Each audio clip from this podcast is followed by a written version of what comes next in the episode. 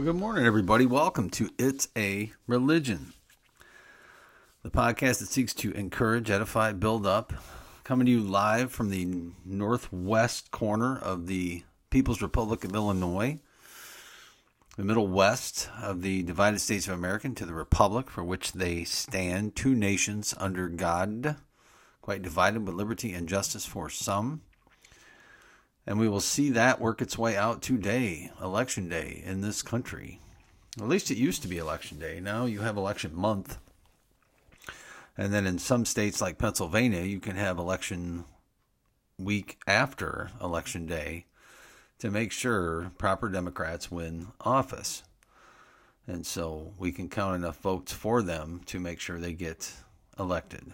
And it's uh, it's got to stop. I mean, we got to get back to. Uh, I agree with Mr. Trump that we need to get back to election day.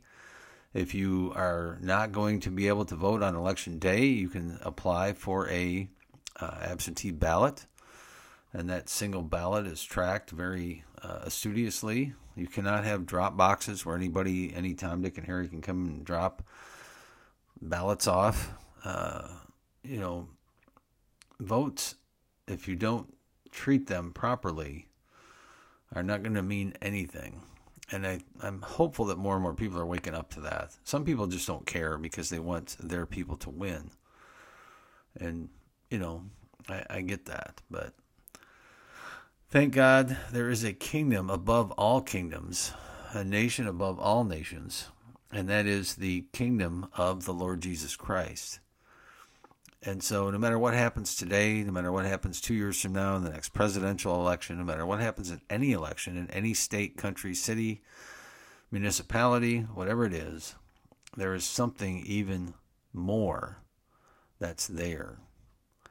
And that is what is going to last. Again, whoever gets elected this cycle, it's going to last two years and then different people will get elected. If um, in the process, we end up becoming a socialist country in this place because that's seems to me like that's where we're headed with what's going on. You've got a ruling class that wants to rule. that wants to tell everyone else what to do. And in reality, uh, there is only one who has the power and authority and the position to do that. That is the Lord Jesus Christ, who came back uh, from the right seat or the you know in the relationship that he had with the Father before he came to earth.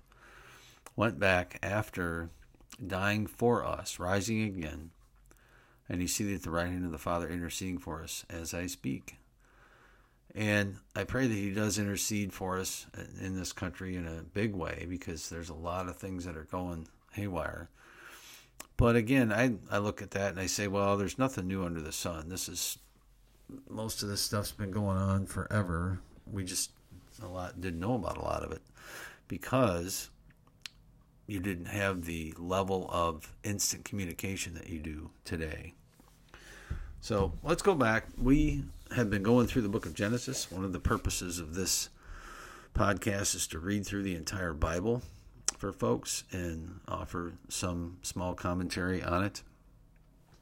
So we are in chapter 12 of Genesis. We saw God create everything, we saw uh, the fall, and we saw the flood thus far. Lots happened in the first 11 chapters of the Bible when you really think about it. We didn't get a super great amount of detail on all of it, but we got enough. We got what God wanted us to, to know. So now we start the call of Abram.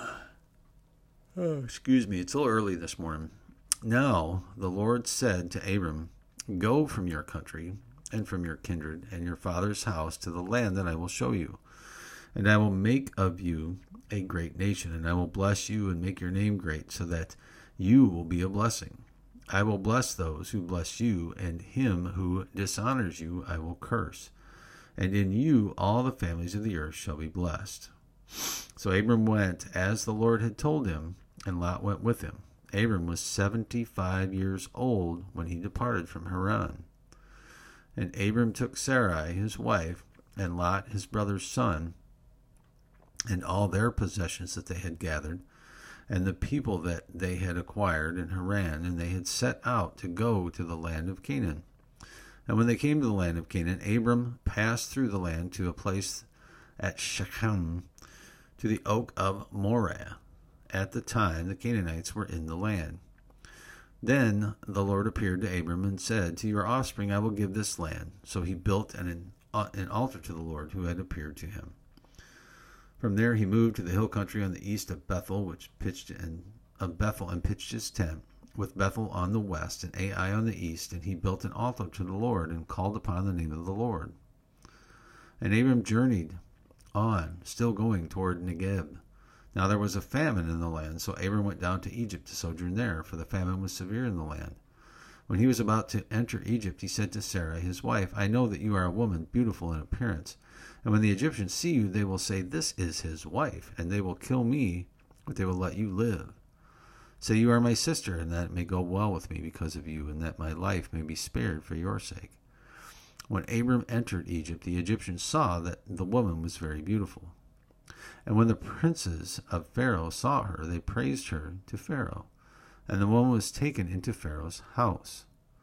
And for her sake, he dealt well with Abram, and he had sheep and oxen, male donkeys, male servants, female servants, female donkeys, and camels. But the Lord afflicted Pharaoh and his house with great plagues because of Sarai, Abram's wife.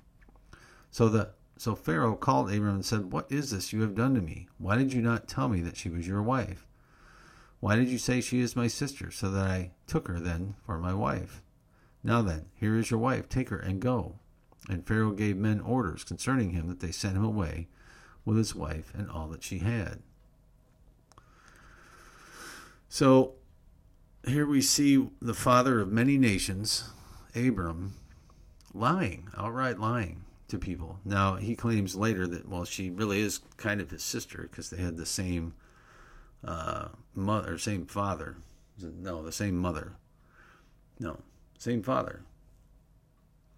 I don't remember. I gotta. Uh, we'll get into that here in a chapter or two. But anyway, they were of the same family lineage, and in essence, she was his uh, stepsister, if you will.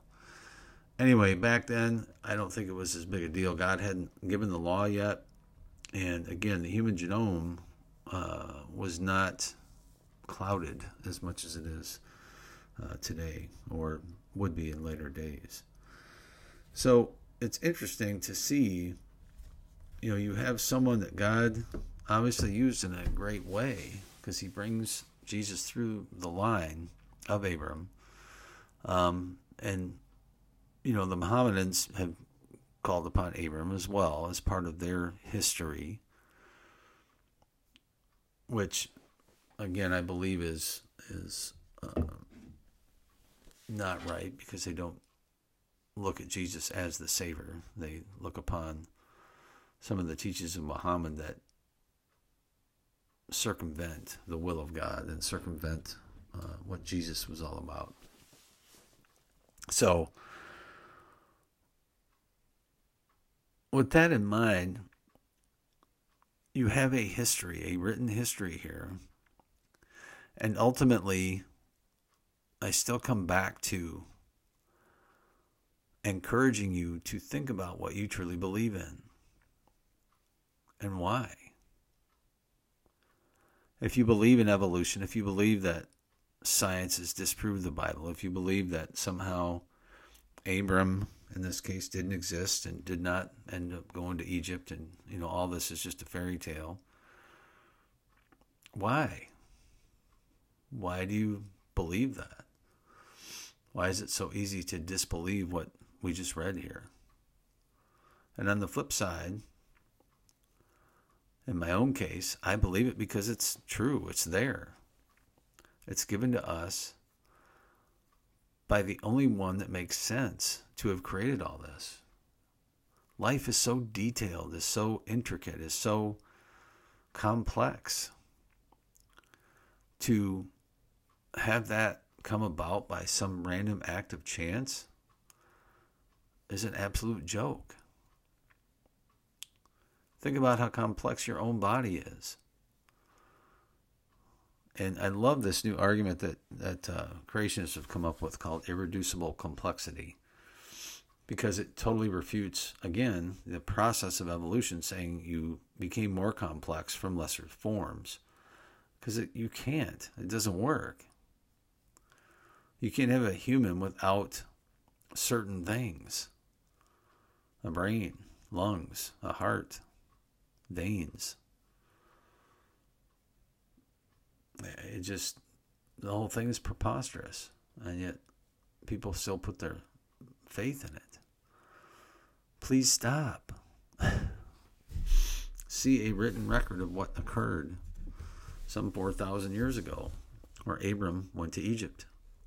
It's right there in print for you to put your trust and faith in.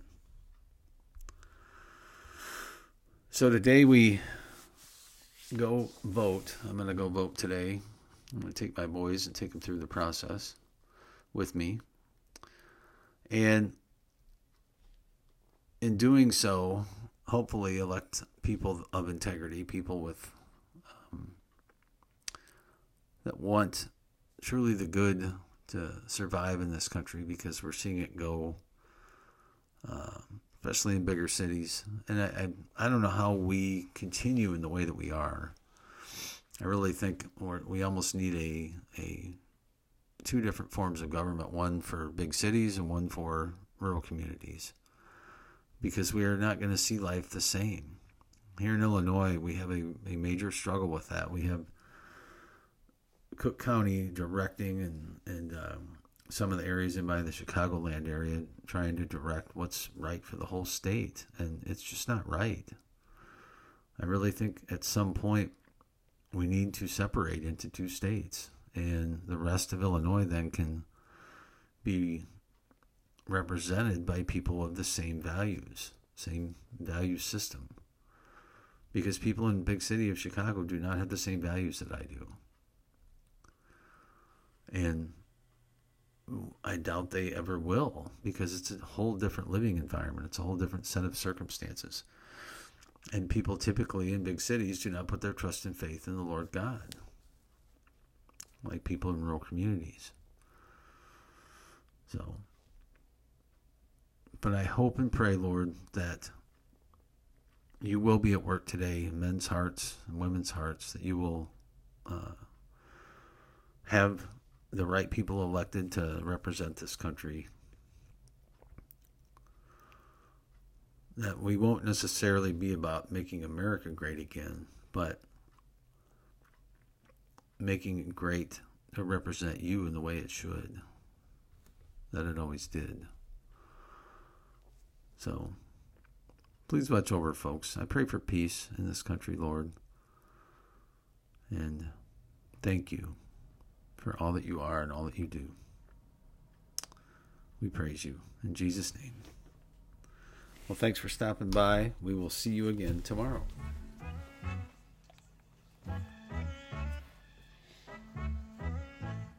Go vote. Thank you, Lord, for the small things like me and her on a porch swing. Summer nights and fireflies and the sound of my old six string. Blessings on blessings on blessings on blessings if I still got breath in these lungs then that's all I need to get down on my knees and be thankful for all that he's done for my mama, for my friends, for your love that never ends, for the songs that make